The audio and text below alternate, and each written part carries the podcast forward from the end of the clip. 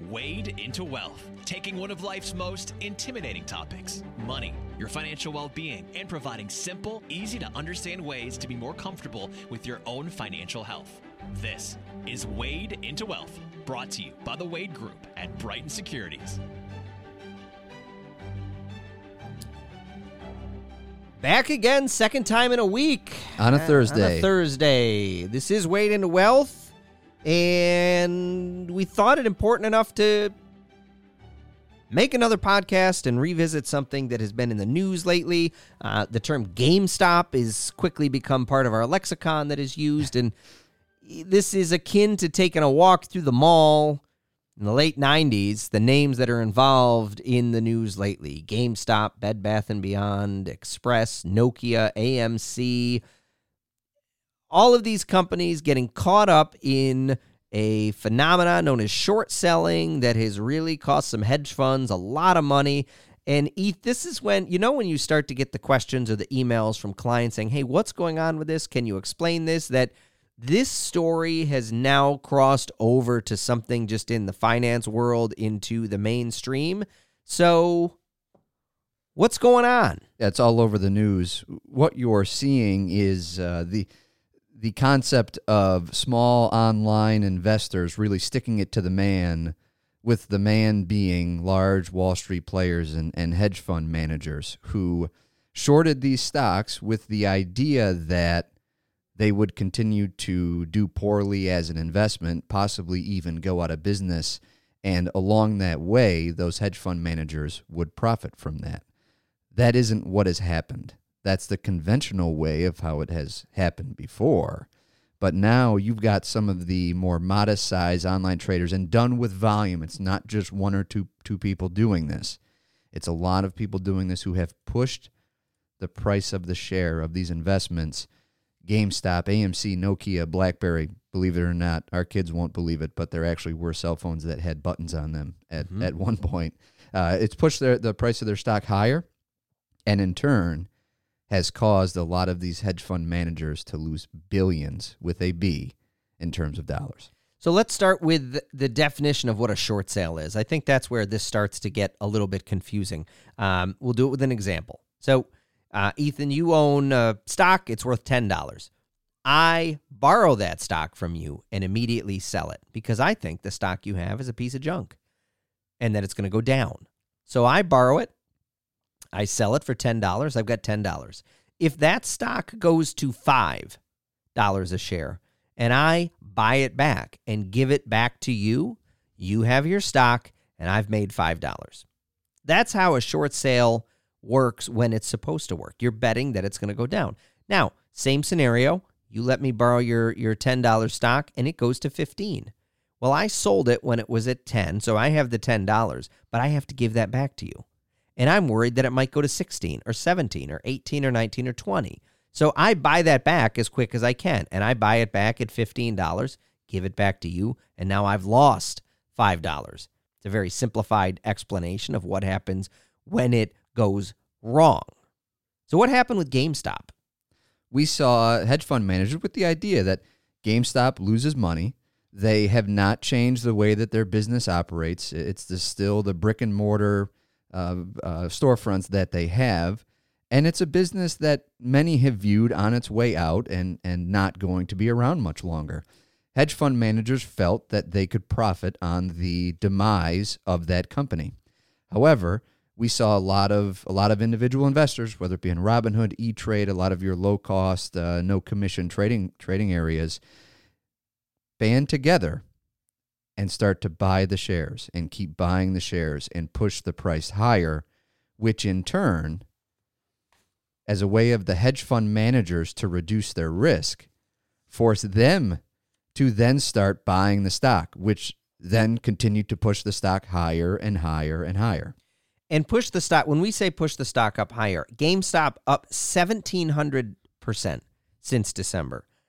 BlackBerry up uh, 800%. This is crazy. Express, the mall retailer, people couldn't even go to malls for most of the year. Uh, up a thousand percent year to date. The year's 28 days old. AMC, the movie theater. Now, I like being able to go to the movie theater. You can rent the theater yourself. It's like 100 bucks. Right. It's a good deal. It's a good deal, but it's not going to save the company. No. That stock's up 900% this year. So we're, we're not just talking about the stock going up 10 or 15%. You're, th- these are astronomical percentages. That means these hedge funds losing insane amounts of money, forced to then be buying them back at exorbitant prices and losing a ton of money in the process. Right. And it really comes down to the amount of risk that you have when selling a stock short. So to, to describe that, let's take a step back and talk about the most conventional way of, of how people own stocks. Yep. Typically, you buy a stock or you invest in a company because you feel that they have a good business, they have good products, services, and you anticipate that in the future their sales are going to grow and their profits will, will become higher as a result of that.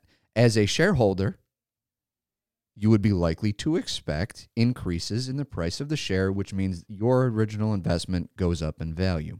That's your typical conventional way and the goal of most people's intentions when investing. In that same scenario, the amount of money that you can lose is capped. Because if you put $5,000 into XYZ company and the very next day XYZ company goes bankrupt, well, their share price goes to zero, which means your five grand is gone. But you can't lose any more than that. It can't go to negative $100 per share. Right. Not, not the way it works. A short sale is the opposite of that.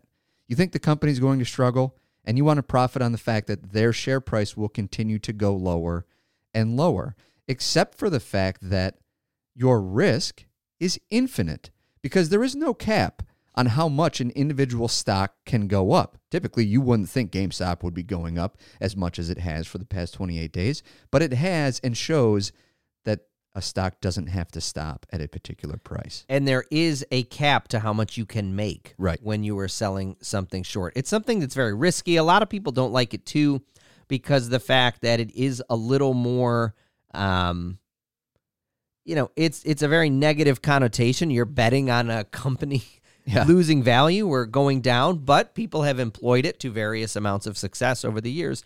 And essentially now what we have is you've got people that are home, a lot of people that have more time and have dabbled in using apps like Robinhood or a lot of these other trading platforms where you can trade for a couple bucks a transaction or you can do it for free or whatnot. Um, they're using these apps. They get together on Reddit, a message board. Thousands of people are doing this and they start to buy up the shares. And it's a fascinating phenomenon. Yeah. But there that's not all to it because the other thing is that as these companies are forced to be buying their shares back there is a point at which these hedge funds no longer are invested in these companies but the stock price is still going up so who's doing that at that point Just the individual investors who are continuing to pile into the stock on, on that side of it. And at some point, when you take some of the biggest players out of the, the buying side of the equation, logic would tell you that gravity may take its course and bring those stock prices back down to some of the levels that they were at previously. this is where it really the risk really is there Yeah. it becomes uh, reckless some you know people are going to lose money people are going to lose money and these companies when they were buying uh, their shorts back and covering their shorts sent the stock price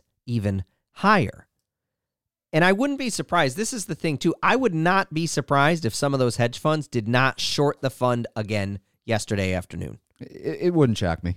I- I wouldn't be surprised at all. when they knew they could the prices were not legitimate. They were not they were not going to hold. GameStop was not going to be a $400 stock forever. Right. The fact remains their business model hasn't changed. It, it hasn't changed. They're they're no, No. different than they were a week ago, a month ago. They're still losing money as a business. You can only stay open for so long when you aren't profitable. Yeah, the BlackBerry's not overtaking the iPhone or the yet. Samsung Not yet. Galaxy anytime soon. I don't see Express becoming a, a booming retailer anymore. I still like Tootsie Rolls. Those are still good. Yeah, they're allowed. But when we look at it from a rational point of view, take the emotion out, it makes very little, if any, sense for these stocks to be valued where they are. At some point, the music will stop, and you'd better hope you're near a chair Yeah. when that happens. So, you know, there's a lot of risk associated with this. Then you have what happened today where GameStop, or not GameStop, where Robinhood and these trading apps all of a sudden restricted their trading. And now they're not letting you buy it anymore. You could Right. sell it for a while. There are reports that that GameStop, or not, I keep saying GameStop, that uh, Robinhood was even liquidating some positions without client authorizations. A lot of this remains to be seen still, but this is turning into a giant mess. And if Robinhood is is forbidding clients from making purchases of these positions, while you or I still can, Right. other investors still can, hedge funds still can. uh, That is something that that's not right. No, and it's an easy way to lose the trust and the confidence that that your investors have in the platform that they're using. You know, I think one thing that that is worth noting is that sometimes we will come across folks who will tell us that the stock market is like a casino. And the reality is that if you're going to buy GameStop and AMC and all of these companies right now, yeah, You are is. gambling. You are gambling. You might as well go to the casino. There's a difference and a very key difference between trading and building wealth. or owning. Right. And investing is a lot like trying to lose weight. There's always a new pill or a new fad that'll claim to lose double the amount of weight in half the amount of time. It doesn't work, and if it does, it's not sustainable. You go to your doctor, they'll say eat, lean protein, whole grains, fruits, vegetables. Get a dog, walk around the neighborhood at night, and over time, you will lose weight. Investing is the same way. There's always a new idea or a new concept that will make you a millionaire overnight. More times than not, it doesn't happen. But when you own good stuff, quality investments, and give them time with discipline, that's how you build wealth. The other thing to consider is that something like this is not something anybody has to be involved in. Right. It's very risky. It's also very easy to avoid it. Yes. You don't have to do this. We don't do it. It's comical to us because we're watching it from the sidelines. It's very easy to sit and laugh at something when you're sitting on the sidelines and not in the middle of the field that the game is being Yeah. played on. Right. But at the same point in time, what I am also interested in is how this plays out because there's a lot left to happen. Yeah, ab- absolutely.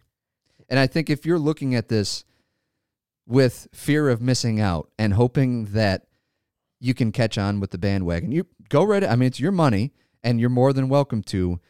But we would always advise to only invest as much as you'd be willing to lose, Ask yourself if you think GameStop will be worth more in five years than it is today, or if they'll even still be around. or if they'll still be around. right. And to me, that answers the question. But this is something that is a big story. It's in the news. We wanted to hop on and take a couple of minutes to give a little explainer uh, because it is also something that's very interesting. I think people find it fascinating. At the same point in time, there's a lot that can be confusing about this that has yet to be determined. So, probably best if you're on the sidelines to stay there. And enjoy the ride, watching it from the side. enjoy watching Yeah. the ride. Yeah. So uh, I think we covered it. Uh, there may be more later on. If there is, we'll certainly pop back on and and uh, talk about it. If you have questions, you can email us at wadegroup at brightonsecurities.com. Happy to discuss further. We'll leave you with that on this Thursday afternoon. Stay warm, stay healthy, and we'll see you again soon on Wade into Wealth.